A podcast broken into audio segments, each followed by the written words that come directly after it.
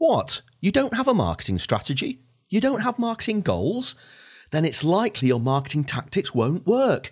Let's grab a coffee and talk about it some more. Welcome to episode 223 of the Marketing and Finance Podcast.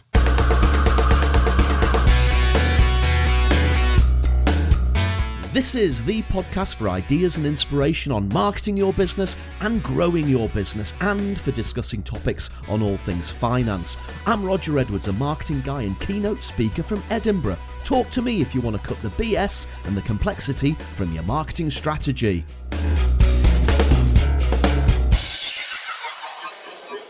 Hello and welcome to the Marketing and Finance Podcast. I'd just like to thank you so much for taking the time to downloading or streaming the show. I really do appreciate you taking the time to plugging me and my guests into your earphones.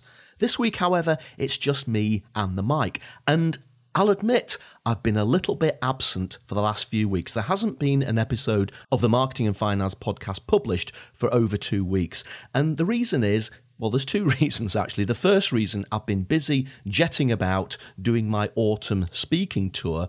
And secondly, I'm looking to migrate the podcast to a new host. And I'll get to that in a moment. First of all, that little speaking tour have had a great time taking my fighting complexity in marketing and fixing broken marketing speeches out across Europe. Started off in Dublin and then went back to the UK to Peterborough for the Financial Services Brand Accelerator Conference. And finally, I jetted over to Tirana in Albania for All Web Albania, a digital marketing conference in that fabulous city. And with all that travelling, I admit I just got behind with uploading the shows and getting them out there and getting them promoted. So apologies for that. Now, when I launched the podcast over four years ago, I subscribed to what was then probably the most premier hosting platform for podcasts, a company called Libsyn. Libsyn's been fine. I've had no problems with it, but there's new technology available. And there's a great new platform run by a friend of mine, Mark Asquith, called Captivate FM. And it offers much better tools, much better stats, and it's much easier to use. And I want to migrate the Marketing and Finance podcast from Libsyn over to Captivate FM. Now, hats off to the guys at Captivate FM. It's an easy process to shift over the podcast files. So all I need to do is effectively fill in a couple of fields, press a big button, and all existing 223 episodes of the Marketing and Finance podcast will simply be transformed from Libsyn over to Captivate FM in a matter of minutes. That's the easy bit and hats off to them for making it so simple.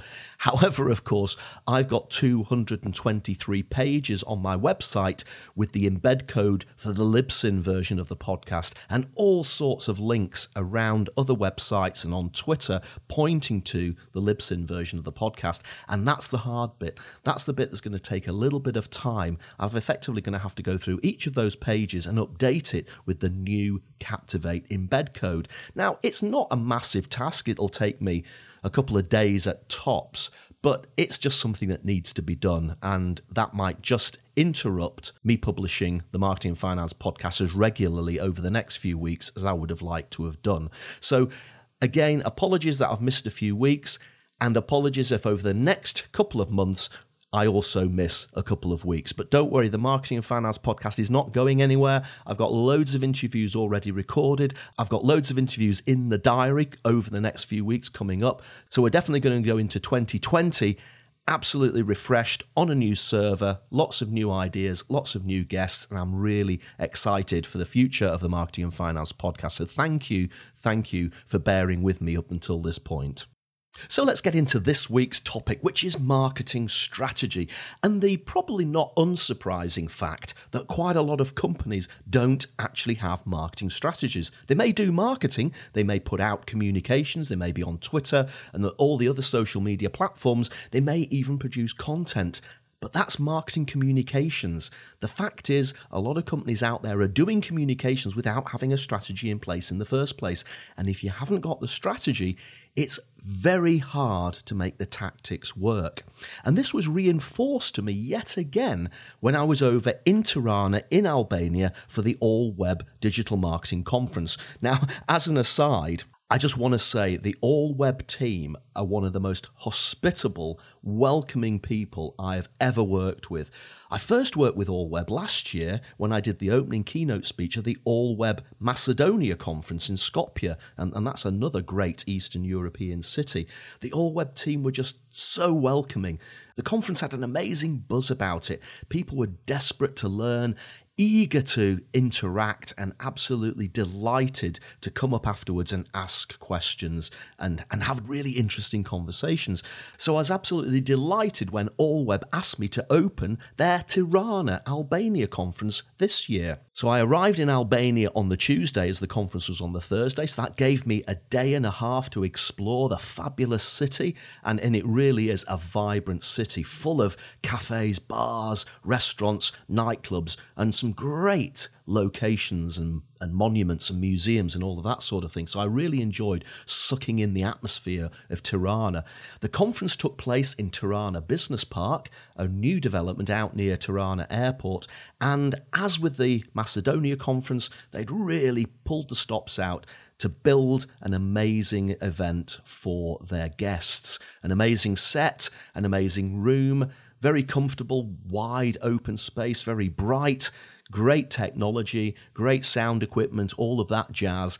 I arrived at the conference venue early the following morning for my opening keynote speech. People were already arriving, people were already enjoying their coffee. The atmosphere was electric. The organisers started off the conference, welcomed everybody. Then they played this intro video, which mentioned my Cats on the Mat speech. And there I was, bounding up onto the stage, and I launched straight into my Fixing Broken Marketing speech, which of course includes the John the Wine Man segment. But as I always do in speeches like this, at some point I raised my hand and said, Please put your hands up if you have a written marketing strategy. Now, there were 350 people in this room. Have a guess how many people put up their hands. It was actually just less than 20. 20 people out of a room of 350. Now, this is significant. All Web Albania and All Web Macedonia, for that matter, is a digital marketing conference. The people who come to the conference are marketeers. They work in marketing departments in companies, they are marketing students, and yet out of 350 of them, only 20 actually admitted to having a written marketing strategy. And that's a big, big problem. Later on in the speech, I also asked the question please put up your hands if you have written marketing goals. Now, in reality, the marketing goals should be part of the strategy, but we'll let that lie for a moment. And again, it was less than 20 people who put their hands up, probably the same 20 who put their hands up to the first question. And I see this happening all over the world, in companies all over the world. The problem we have with marketing these days is all we ever hear about are the tactics of communication. People are eloquent about social media, whether it's Twitter, LinkedIn, Instagram, Facebook, whatever it might be. People are eloquent about advertising, again, whether it's social media advertising or, or more traditional TV, bill posters, that sort of thing. People are eloquent about marketing technology, but we very rarely hear about the strategical elements. And the problem is social media, advertising, promotion, those are just tactics. Those are the tactics of communication. And the problem is, without a strategy to back up those tactics, without a strategy for those tactics to flow from, it's very likely that those tactics will not work. And quite a lot of the rest of the speech was helping the people in the audience to work out in their own minds how they can put together a simple marketing strategy. Now, I know just as well as everybody else that sometimes the word strategy can just conjure up images of complexity. People associate strategy with those horrible away days where they spend hours and hours talking about SWOT analysis, pest analysis, talking about academic terms like Boston grids and Maslow's hierarchy of needs. It's enough to suck the life out of people. But we don't need to do marketing strategy at that academic level. In fact, if I had my way, we'd replace the word strategy with something a lot easier. In a plan. We'll just call it a marketing plan. But the plan is important before you dive into the tactics. So you don't need to do all that SWOT analysis, the pest analysis, all of that stuff but you can effectively approximate it by answering a few questions about your market, about your competitors, and about your customer. What we need to do before we start getting tactical is we need to work on the two important strands of that plan. And the first part is our offer. Our offer. What is the product or service that we're offering to our customers, and how do we get to it? Now, of course, we need to know our market, we need to know our customers, and we need to know our competitors. And therefore, a little bit of research around our customers and our competitors at this point is very important. And call that a SWOT analysis if you want. Don't call it a SWOT analysis if you want to keep it simple. And in order to crystallize your offer, you need to answer three questions. The first question is Who is my customer? And be absolutely pinpoint specific about who that customer is. It's not enough to say we're targeting millennials, or we're targeting everybody in the United Kingdom, or we're targeting everybody in Manchester. You've got to be specific about who your customer is. Get an idea, their age, their profile, their career status, the amount they earn, their aspirations, their likes, their dislikes, that sort of thing. Get an idea for who your customer is at a really quite detailed level. Second question what is their problem? What is their problem? What is the problem that they face that your product or service will solve? And the third question, and this is probably the most important one, is how do we, how do we solve that problem better, and most importantly, different than anybody else. We want to be different because the problem with doing something better is that better's easy to copy, and our competitors can come along and add a few widgets and all, all of a sudden be better than us. But if we come in with something different, that creates a barrier to entry. It's harder for our competitors to copy us because we are different. And that's it. Once you've got the answers to those three questions, Who's the customer? What's their problem? How do we solve their problem better and different to anybody else? You've defined your product or service. Obviously, you've got to go away and build it, put it together, but that is your offer and you can articulate it. And ideally, at this point, what we should do is try to come up with a one liner to describe that product. call it a positioning statement, if you like a one line sentence that describes in really simple language what it is that we do and how it is that we solve that customer's problem. And from that one liner, any communications that we might want to do in the future will flow directly from that one liner. And that there have been some very famous one liners that have transformed into advertising campaigns. I mean, Domestos is one of my favourite, kills all known germs dead. I mean, you just know what Domestos is from that one liner. It's very hard to put together a one liner that also works as an advertising strapline, but if you aim for that, you never know, you might get there. So we've got our offer. The next part, and this is important too, is to set our goals. And the goals need to be aiming for a certain amount of market share, aiming for a certain amount of profit, aiming for a certain number of people to subscribe to your product or service, aiming for a specific amount of revenue. If it's a social media goal, then you want to be specific about the outcomes of the social media activity. If it's a promotional goal, you need to be specific about the outcomes of that promotional activity.